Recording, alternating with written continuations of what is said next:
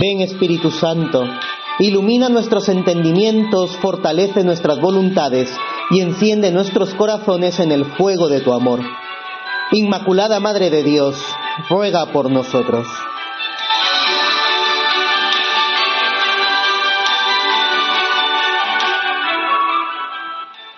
Terminada la octava de Navidad con la solemnidad de Santa María, Madre de Dios, que acabamos de celebrar, continuamos el santo tiempo de Navidad, pidiéndole al Señor poder seguir gustando y profundizando en este gran misterio de su amor.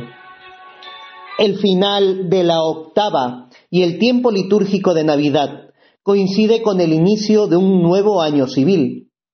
Todos conocemos el famoso refrán Año Nuevo, Vida Nueva. Popularmente se cree que el simple cambio de año conlleva mejores expectativas. Es el tiempo en el que muchos hacen propósitos de cambiar de costumbres o de otras cosas, tras hacer balance del año anterior. Podemos aprovechar nuestro rato de oración para darle a este refrán una dimensión sobrenatural. Año nuevo, vida nueva. Al comenzar este año nuevo civil, abracemos el deseo de lo más grande a lo que podemos aspirar, nuestra santidad un año nuevo por delante para seguir luchando por alcanzar las cumbres de la santidad. Es muy necesario que seamos conscientes que nosotros debemos poner todo lo que esté en nuestras manos para alcanzarla, pero es Dios quien nos dará su gracia para lograrlo.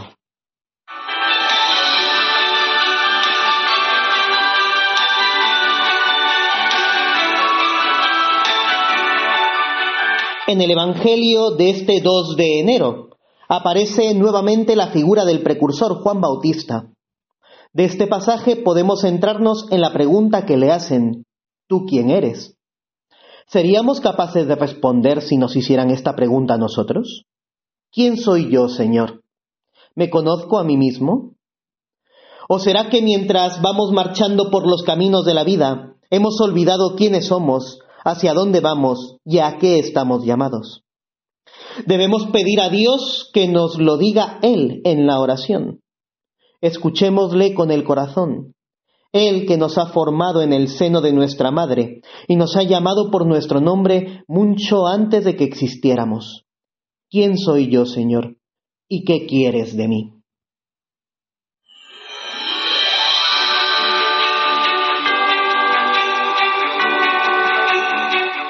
En esto nos puede ayudar San Gregorio Nacianceno, a quien la Iglesia celebra el 2 de enero, junto a su amigo San Basilio.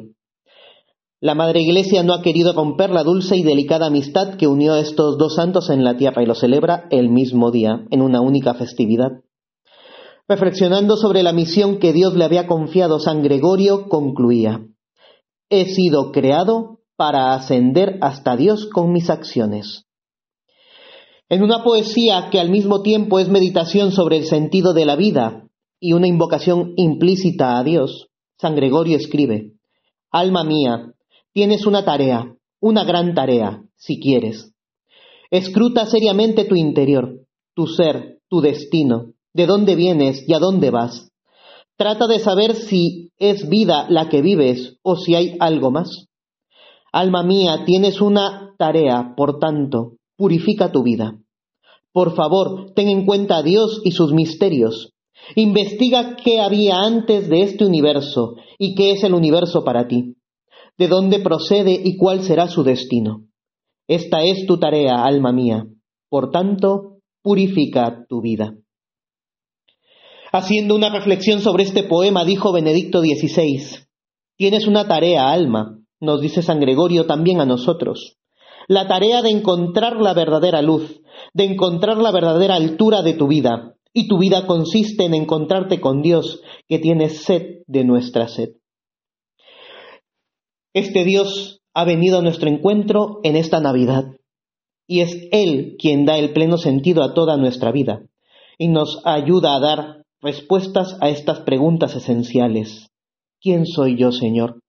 Dinos en este rato de oración quiénes somos para poder seguir disfrutando junto con la Virgen y San José de este amor infinito que tú nos tienes y nos has traído en esta santa y dulce Navidad.